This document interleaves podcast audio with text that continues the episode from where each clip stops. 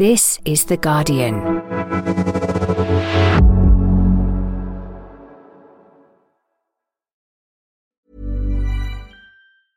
Finding your perfect home was hard, but thanks to Burrow, furnishing it has never been easier. Burrow's easy to assemble modular sofas and sectionals are made from premium, durable materials, including stain and scratch resistant fabrics. So they're not just comfortable and stylish, they're built to last. Plus, every single Burrow order ships free right to your door. Right now, get 15% off your first order at burrow.com slash ACAST. That's 15% off at burrow.com slash ACAST. Tired of ads barging into your favorite news podcasts? Good news. Ad-free listening is available on Amazon Music for all the music plus top podcasts included with your Prime membership. Stay up to date on everything newsworthy by downloading the Amazon Music app for free or go to amazon.com slash news ad free. That's amazon.com slash news ad free to catch up on the latest episodes without the ads.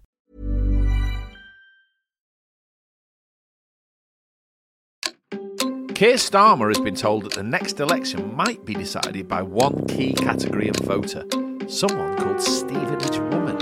But is he even close to winning her over? Now is the time for us all to be part of something bigger and to say with one voice, why not Britain? Although Rishi Sunak's party is in the doldrums, he seems to have found his voice. But is anyone, particularly in Stevenage, actually listening? We will halve inflation, grow the economy, reduce debt, cut waiting lists, and stop the boats.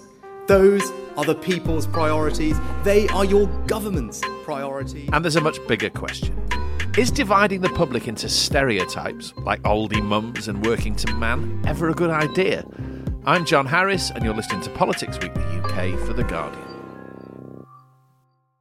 The 2019 general election somewhat redrew the political map. The Conservatives, as we all know, won an 80 seat majority in the House of Commons as seats in the so called Red Wall that had been held by Labour for generations turned blue, often for the very first time. In our episode next week, we'll be speaking to the academic Professor Tim Bale about all of that and his new book, The Conservatives After Brexit. But this week, we thought we'd have a close look at the Labour Party. As Keir Starmer marks three years as Labour leader, has it really been that long? With a double digit polling lead and a confidence that some would say was almost unimaginable this time two years ago, how close really are Labour to forming a government? And who are the voters they need to either win over or win back? In a moment, I'll be speaking to The Guardian's Gaby Hinsliff and Marc Stears, director of the UCL Policy Lab and the former speechwriter for Ed Miliband. But first, Josh Simons is the director of the think tank Labour Together. Hello, Josh. Hi, John. Thanks for having me. Thank you. Thank you for being here. Now, your organisation has been very visible lately because it's been pushing the idea that Labour needs to think very hard about a category of voter called Stevenage Woman. We will talk about Stevenage Woman, bless her, in a minute. First question, just tell us as a sort of thumbnail sketch, who or what is Labour Together? Labour Together is a uh, campaigning think tank dedicated to helping Labour win. Um, we were set up in uh, the Jeremy Corbyn era by a group of MPs who shared a view that um, the next leader of the Labour Party needed to be someone who could go on to win the country and um, were committed to um, rebuilding and reforming the Labour Party to achieve that.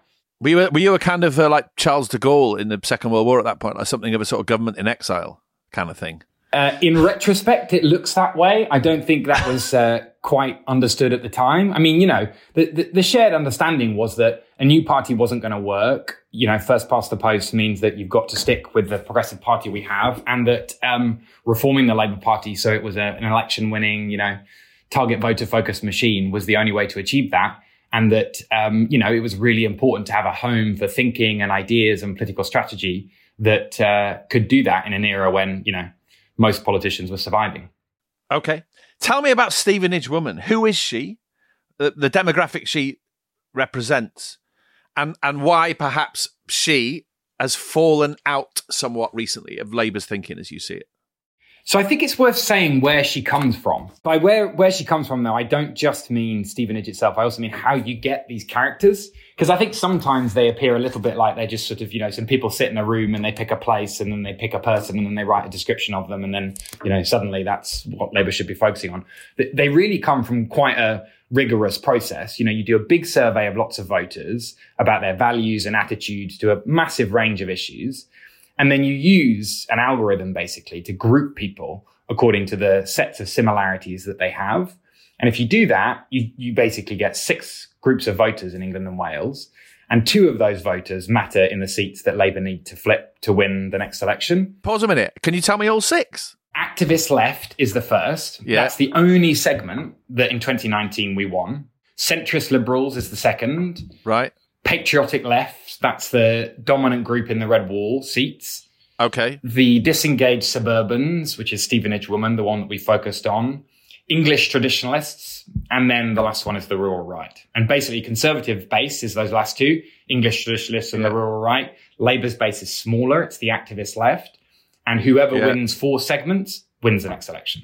Okay. Now, disillusioned suburbans, as you call them, or Stevenage woman as the shorthand, that's been a category which has always been important to the Labour Party. So in this, in that sense, sort of pushing this, the importance of Stevenage woman is a kind of back to the future thing. Because I've always been mindful watching politics of how central new towns, and I know this isn't solely about new towns, but how central they've been. I mean, Milton Keynes was always in contention.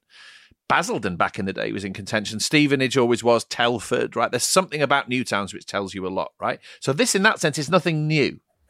That's right. That's absolutely right. And we're not claiming that this is an undiscovered, you know, hitherto unseen voter that we have somehow dug out the uh, bowels of our data set. Um, it should be a reminder of a familiar kind of bellwether seat and a familiar kind of voter who dominates in that bellwether seat. That's, that's exactly right. The one thing that I would just underline about this group that is, I think, a bit different is that it's both you know, your 41 year old mum of two, struggling to pay the bills, fair minded, working hard, who's white and lives in Stevenage. But it's also a very similar demographic kind of person with similar values and attitudes who is not white, disproportionately like to be South Asian, you know, say a Kashmiri mum of two who's 41 and has similar values in Bolton West. So the interesting right, okay. thing about this group that I think is surprising to some people is actually in most of the top 43, I think it is red wall seats that we looked at, this is a bigger group even than the patriotic left. Right. So winning back the red wall also requires this sort of voter, but it's a different kind of voter than the one that we think of as a red wall voter. But your argument, is it not, is that a little too much emphasis is placed on the patriotic left, which is to say, uh, people who uh, very feel a great affinity with Labour's traditions and heavy industry and all that, and, and live in so-called red wall places. That a bit too much attention is being paid to them. They seem to have come back, as as you see it, in sufficient numbers. And the biggest problem is disillusioned suburbans who are, are being a little bit overlooked. I would say that that is not actually our argument. No, our argument is our argument is we need both you know, our goal here, right. right. is not just to get Labour in a, you know, minority government or backing coalition or whatever. Our goal is to win a comfortable working majority that puts Keir Starmer in number 10. That's the goal. But what I say still stands in the sense that and I'm probably guilty of this myself, a certain sort of political commentator or politician does fixate on the red wall, perhaps to the exclusion of the kind of voters you're talking about. Yeah, I mean, in a sense, I think that might be true of the um, kind of political conversation we've been having, and that's because you know the, this patriotic left group were a surprising group for the Tories to target in 17 and particularly 19. That's why they've dominated our conversation, and they succeeded in doing that. Now, the fact that we are now in a position two years into this cycle where flippin' heck, you know, we're 15, 20 points ahead in the polls. The Tories have completely imploded with all the six segments that we identified, but particularly this patriotic left group. It's natural that then we should start to think, okay, so what are the other types of voters that we need to win back to actually get a secure majority and get us back in power? So I think it's partly a function of where we're at as a party and as a moment in the cycle. Are there tensions between strongly appealing to the so-called red wall and uh, patriotic left, as you call them, and Stevenage woman simultaneously. So the big difference is that patriotic lefts are generally strident on what they think about the economy and on what they think about social and cultural issues. So taking social and cultural issues, they, are quite self-consciously anti-woke think political correctness has gone too far, think people should be allowed to say whatever they think and feel, and they currently can't always do that. Whereas the um, Stevenage woman voter is much more of a balancer, you know, likes a politician who makes an effort to sort of pay attention to both sides, you know, is, is socially conservative, but not in an anti-woke, political correctness has gone too far kind of way.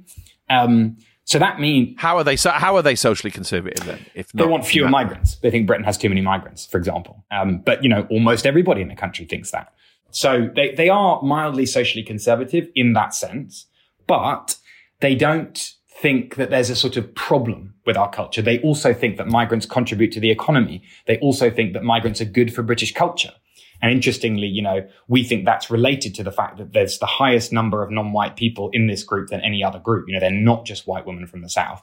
Right. They're also right. your mum in Bolton West. What really matters is that when we seek to win back voters who are both socially conservative, what we don't have to do is pretend to be people that we're not when we do that and be kind of aggressive and dogmatic and bullish about it. You know, we don't have to do that to win these two groups of voters back.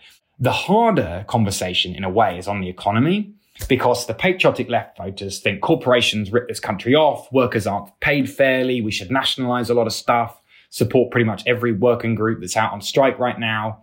Whereas the Stevenage woman voter is much more cautious about the economy, much in some ways less opinionated. They very often answer don't know on questions about the economy, um, and really see economic policy through the lens of food shortages on shelves, extraordinary childcare costs, you know, work that isn't really paying the bills properly. And so what Labour have to do is they have to make a big, bold offer on the economy, you know, a program of investment in British infrastructure and industries but they have to articulate that program in a way that speaks to her experience of perpetual, constant insecurity in almost everything that she does. So much of this is about messaging and stories, as we will discuss in a moment. Thanks so much for joining us, Josh. Thanks for having me. Thank you. We are now joined by The Guardian's Gaby Hinsliff and Marc Stears, director of the UCL Policy Lab and the former speechwriter, to Ed Miliband. Let's talk um, about some of the things that, that Josh mentioned there and what, what they mean clearly the Labour Party needs to identify who they need to target before the next election. That's one thing. But there's also a big difference between understanding who someone is and understanding how to actually win their vote, not least when uh, you're still trying to convince some people that you're not your predecessor and when part of your recent success has been down unquestionably to errors made by Tories who aren't even in office anymore.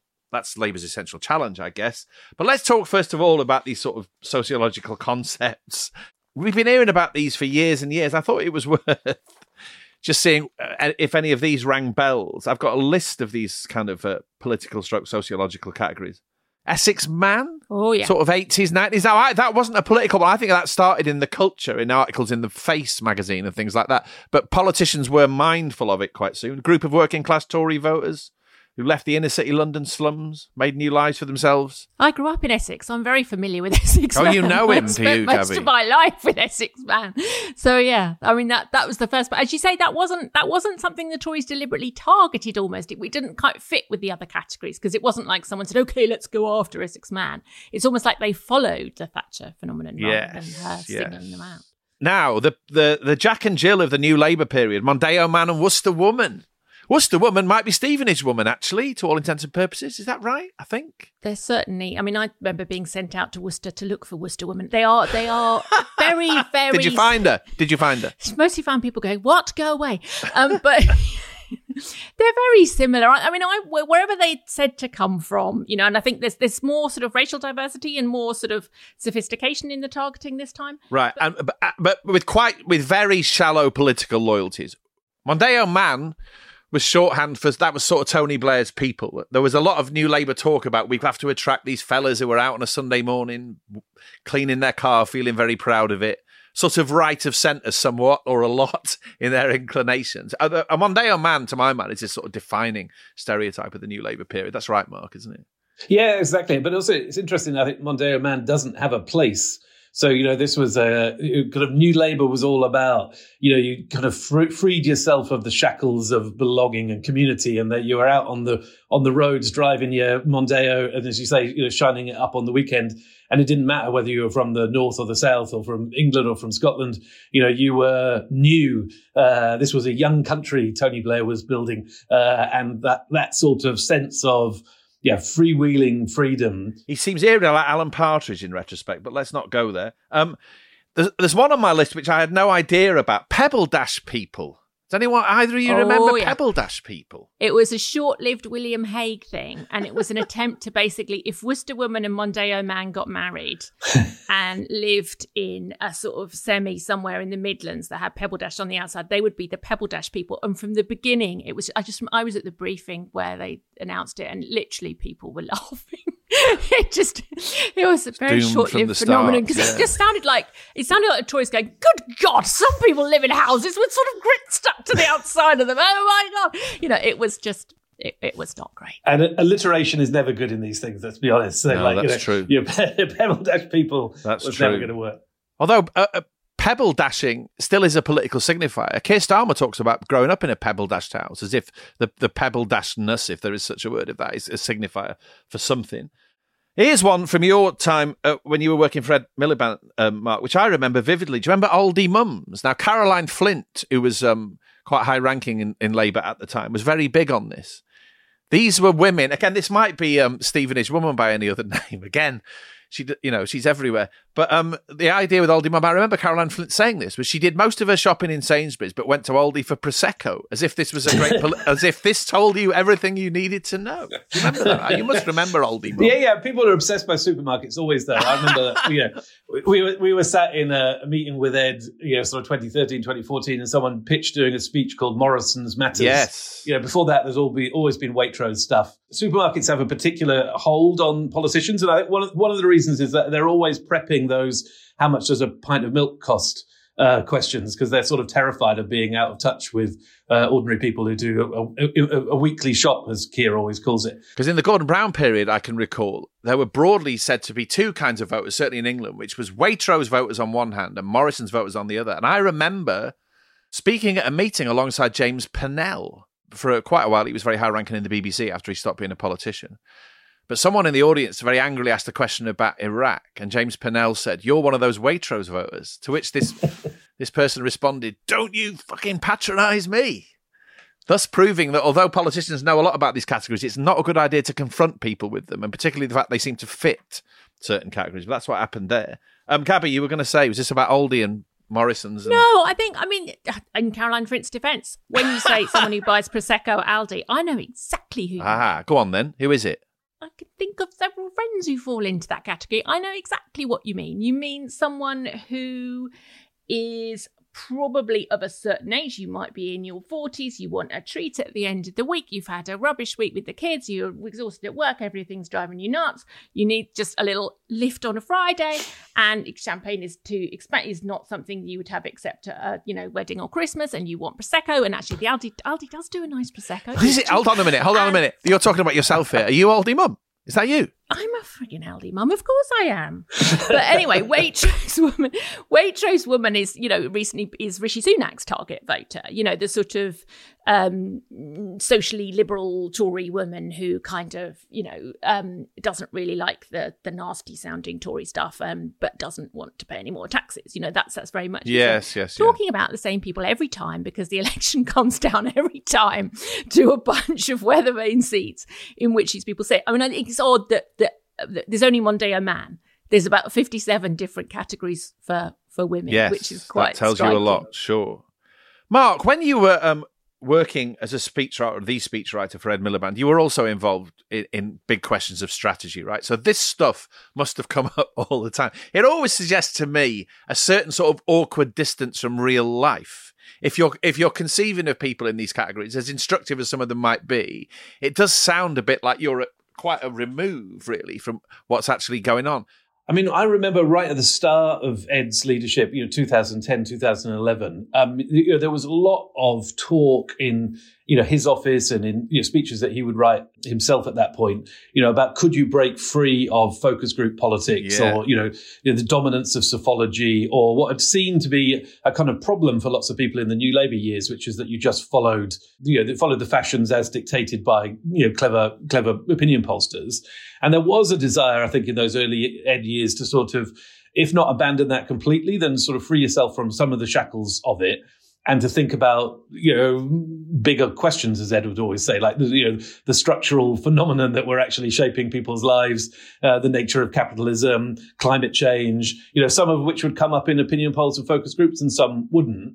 It's kind of no surprise to me that it, it you know it keeps on coming. Um, but it does come b- back you know fundamentally to that that sense of electoral anxiety which is you know, how are we going to get over the line? Um, and that's when you start inventing these categories and thinking them through and trying to adapt your policy offers and your speeches and your messaging accordingly. the so-called Stevenage woman category is about a sort of a much newer Britain than the old post-industrial kind of Britain, um, which has much shallower political loyalties and doesn't really feel the weight of history to anything like the same extent. You know, if you go to Milton Keynes, as I have done many times, and you ask people about politics, Brexit is a good example.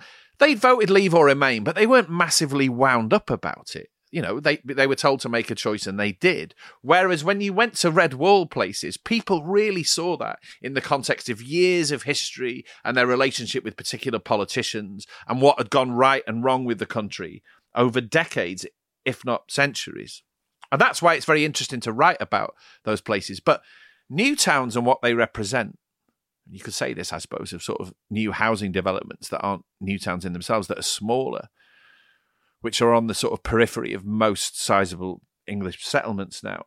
A very interesting category of voter lives there now. And I understand why it's really, really hard for politicians to appeal to those people because they don't really know them. Because they're unlike politicians, they're not massively political. That's the challenge, isn't it? those people aren't massively political in the online, in the very online Twitter argument way that we think about being political, I suppose. But I think the one thing that brings them together is probably is economics, and that's what makes this election probably an easier job for Labour to, to balance not just those two, but of course the other kind of Labour voter, which is your woke, urban, young Labour voter who's horrified by all of this stuff.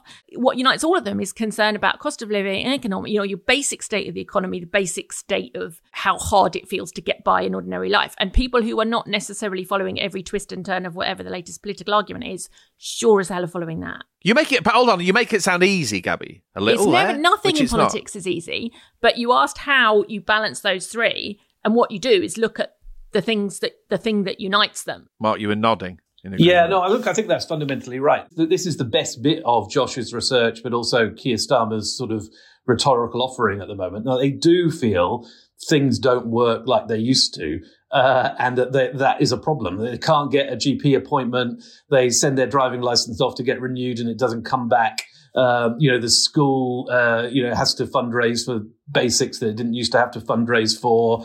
Their job feels more insecure. They haven't had a, a wage rise for a long period of time. You know, shopping costs more money than it used to, and it just keeps keeps seeming to get going up and up. Politicians aren't really up to sorting the things out, uh, and it feels pretty depressing. Um, and you know, what Labour have got to do if they want to have an electoral coalition is convince enough of those people that there are meaningful changes uh, and that they're the people who are going to introduce them. I would argue, and it's, it's sort of borne out, I think, by the polling, that in the so-called red wall, among voters that we know are, are termed by people like Josh patriotic left, it's easier for Labour in the sense that, that you can make a sort of come home argument. There is an underlying affinity, as much as it went horribly wrong, between those voters and the Labour Party that you can draw on, right? When I met people who were voting Conservative for the first time in Stoke-on-Trent in 2019, they pulled lots of faces and said, oh, my granddad would roll, turn in his grave if he knew I was doing this, right? There was a sort of residual loyalty to the Labour Party, which I think is probably, in most cases, still there, right? But in the case of Stevenage Woman, and the so-called disillusioned suburbanites, that isn't there, and that makes them much more challenging. That's fair to say, isn't it? You don't think so? You're pulling a face, Gaby. No, because I think, I mean, if Stevenage Woman, maybe she's 40, it's a bit different, but if Stevenage Woman is 50, she probably voted for Blair in 97 and 2001 and 2005. You know, she's, she's coming home as well to that extent.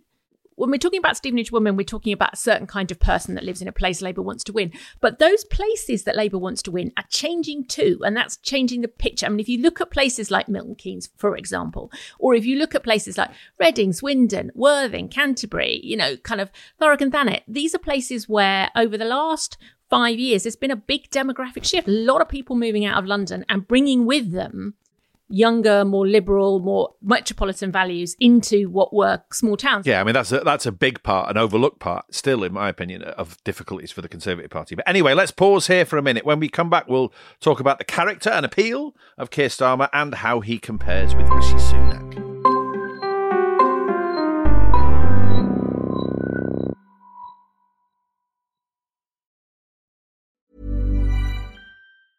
Finding your perfect home was hard, but thanks to Burrow, furnishing it has never been easier. Burrow's easy to assemble modular sofas and sectionals are made from premium, durable materials, including stain and scratch resistant fabrics.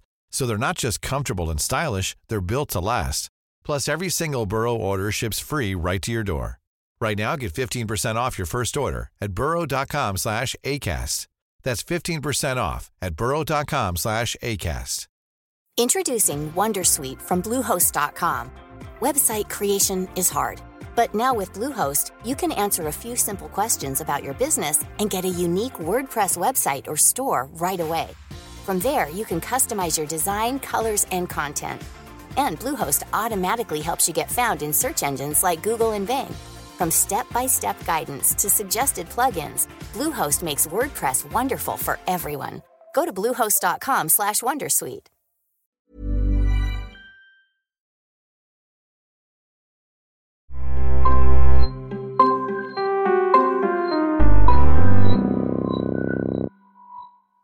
Welcome back. We're going to talk a bit about Keir Starmer and his leadership of the, Labour Party. One of the biggest issues that he's criticised for, I suppose, is his personality. His persona is probably a more accurate way of putting it, or lack thereof. Um, it's pretty clear that his pitch as a sort of strong, stable, and competent leader worked pretty well when it was used against the chaos of Boris Johnson and Liz Truss. But it might be a bit harder for him to successfully do that when he's opposing Rishi Sunak. It's pretty clear that Sunak has established himself as someone who wants to get things done. Whether he is doing is another question, and certainly is less chaotic. It's not that difficult um, than Liz Truss or Boris Johnson. But recently, Sunak's really been going for that. I mean, it's felt in the last couple of weeks like he's been doing a big announcement a day, bouncing around full of energy, wanting to be seen as the person who gets things done. And I think people see that. Tony Blair was sort of visibly insurgent with the caveat that the 90s were very different times and all of that, he was a tremendously energetic politician. Starmer isn't that sort of politician, right? He, that's just, he's not going to do that. I saw him described in The Observer on Sunday as lugubrious, which was a word I had to look up. Sounds like a sort of Italian wine. You get from um, Aldi. but I, I looked it up, and apparently lug- lugubrious means looking or sounding sad and dismal, which is maybe a little bit harsh but I, am sure you can see what I mean. He's just a different sort of politician.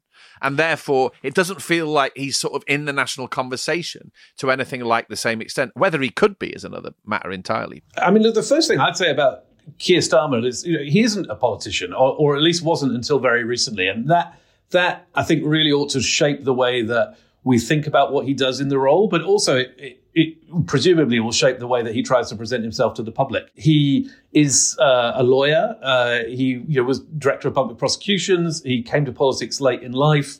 Um, he has both the strengths and the weaknesses that come from that very different backstory. You know, he hasn't been brought up on Pebble Dash People or Essex Man or Mondeo Man. You know, I guess as a speechwriter, what I would always look for is for, it sounds like a cliche and it, and it is, but nonetheless it's true, like authenticity and reality and being able to tell a story about who you are in ways which are true to yourself. But he's got to draw on the, the true story of himself. Um, that's partly about his background you know, as a as a kid growing up in uh, not exactly Stevenage, but not far away, but also you know the professional life that he's led, and and trying to package him as something else it isn't going to be good for him, and it won't be good for the country either. Gaby, competence and sort of being sensible. I mean, that's sort of how low the bar went in recent years.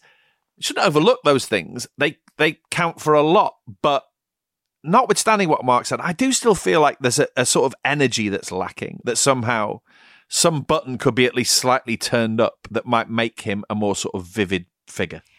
There's something about energy, or what you want to call it, oomph or pizzazz, or just you know a bit of showbiz that Blair was very good at, and that Starmer isn't. But I think it's more for me. It's more that Starmer doesn't access his emotions easily.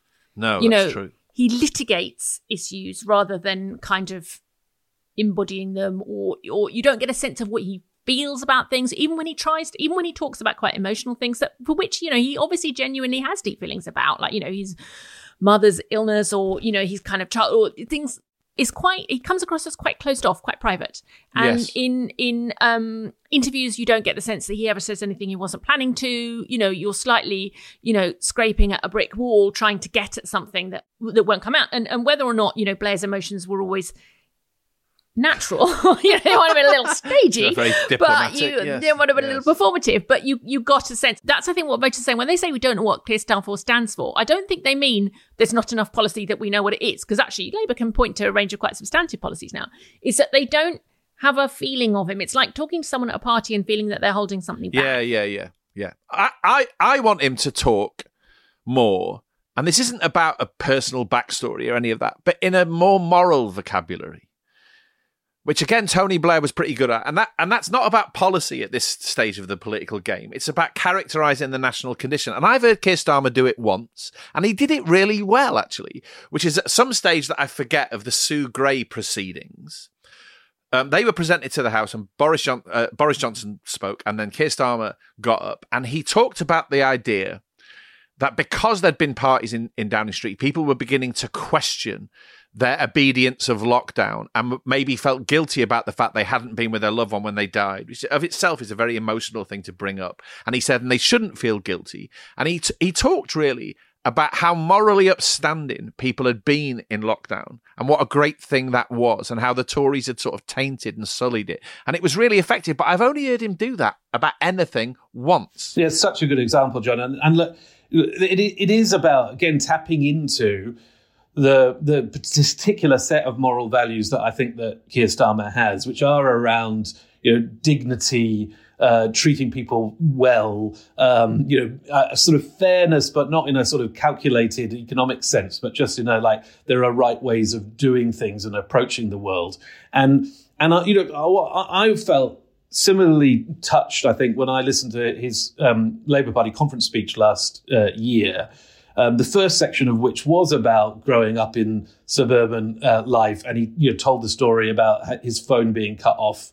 Um, but he's also talked really, I think, incredibly evocatively about a basic sense that he had when he was growing up in the 70s that however terrible things got, they would probably get better for him. Uh, and that that was what he wanted to share with the rest of the country. That he wasn't going to make grandiose offers. This wasn't going to be utopia. This wasn't going to be New Britain. This wasn't going to be a young country. This was simply going to be a space again where, when you're going through tough times, you think the government's got your back. That things are heading in roughly the right direction, and even though it's difficult, um, you know you can have some kind of what he called in that speech ordinary hope. Gaby, Patrick Maguire, who's a journalist in The Times, wrote a piece this week pointing out just how many slogans Starmer has got through over the past few years. Another future is possible, January 2020, under new management, a new leadership. Secure, protect, rebuild, a new chapter for Britain. Security, prosperity, respect, three abstract nouns.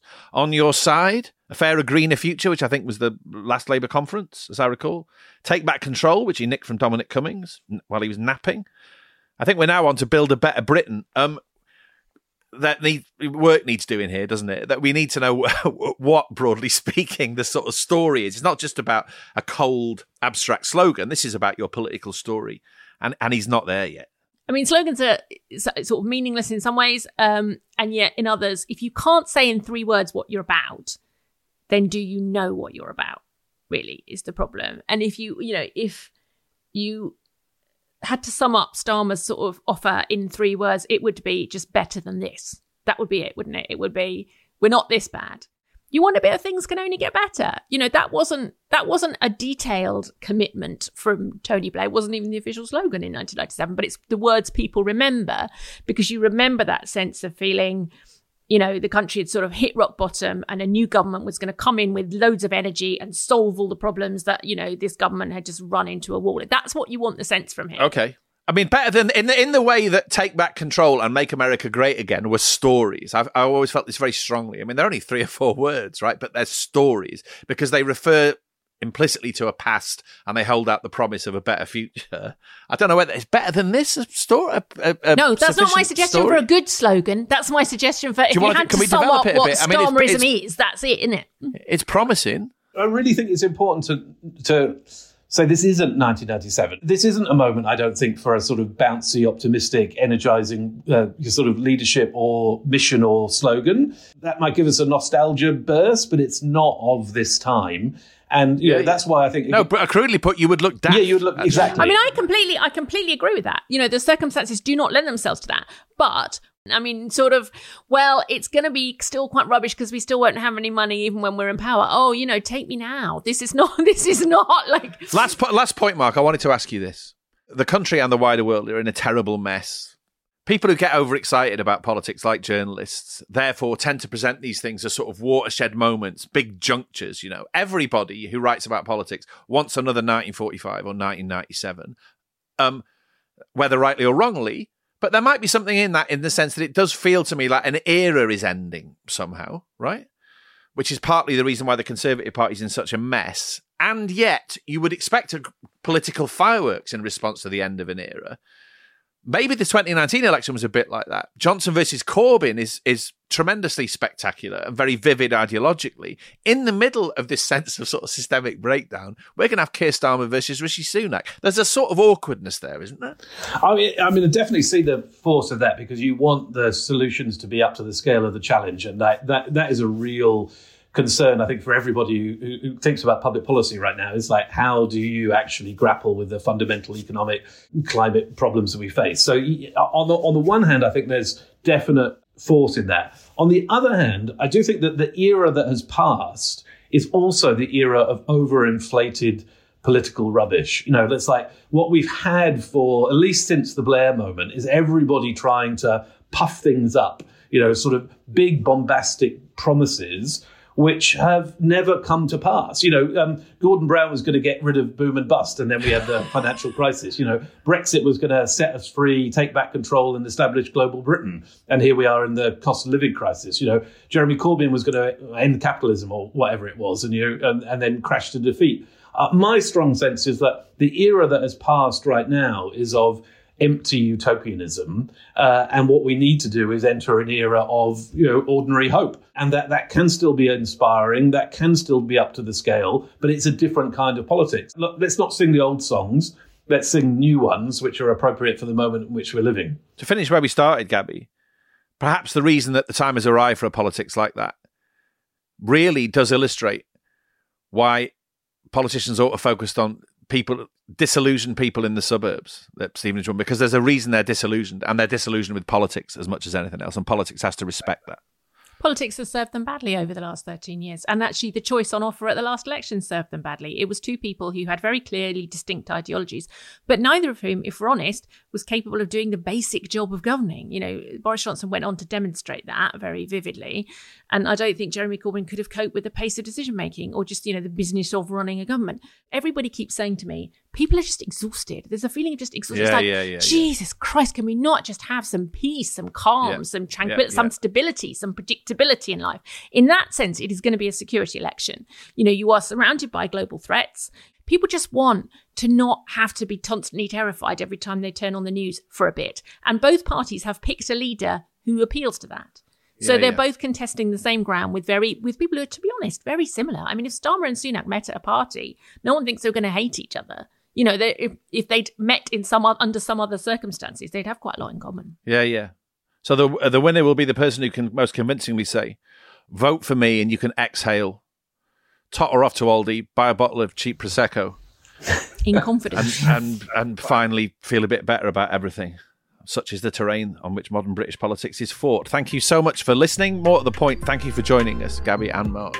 Thank you. Thank you. Thank you. I hope you enjoyed today's episode. If you did, make sure you subscribe to Politics Weekly UK, wherever you get your podcasts, and even better, leave us a review. You might also be interested in The Guardian's documentaries newsletter, which is free and for a community of film lovers. It informs subscribers on the latest thought-provoking Guardian documentaries and gives a behind-the-scenes glimpse into the award-winning films. The newsletter is an opportunity to connect with the independent filmmakers through exclusive interviews and Q&As. Guardian documentaries tells contemporary stories with unique artistic visions that reveal the changing world in which we live. To sign up, go to our podcast page. This episode of Politics Weekly UK was produced by Frankie Tobi. The music is by Axel Kacoutié, and the executive producers are Maz Ebtehaj and Nicole Jackson. This is The Guardian.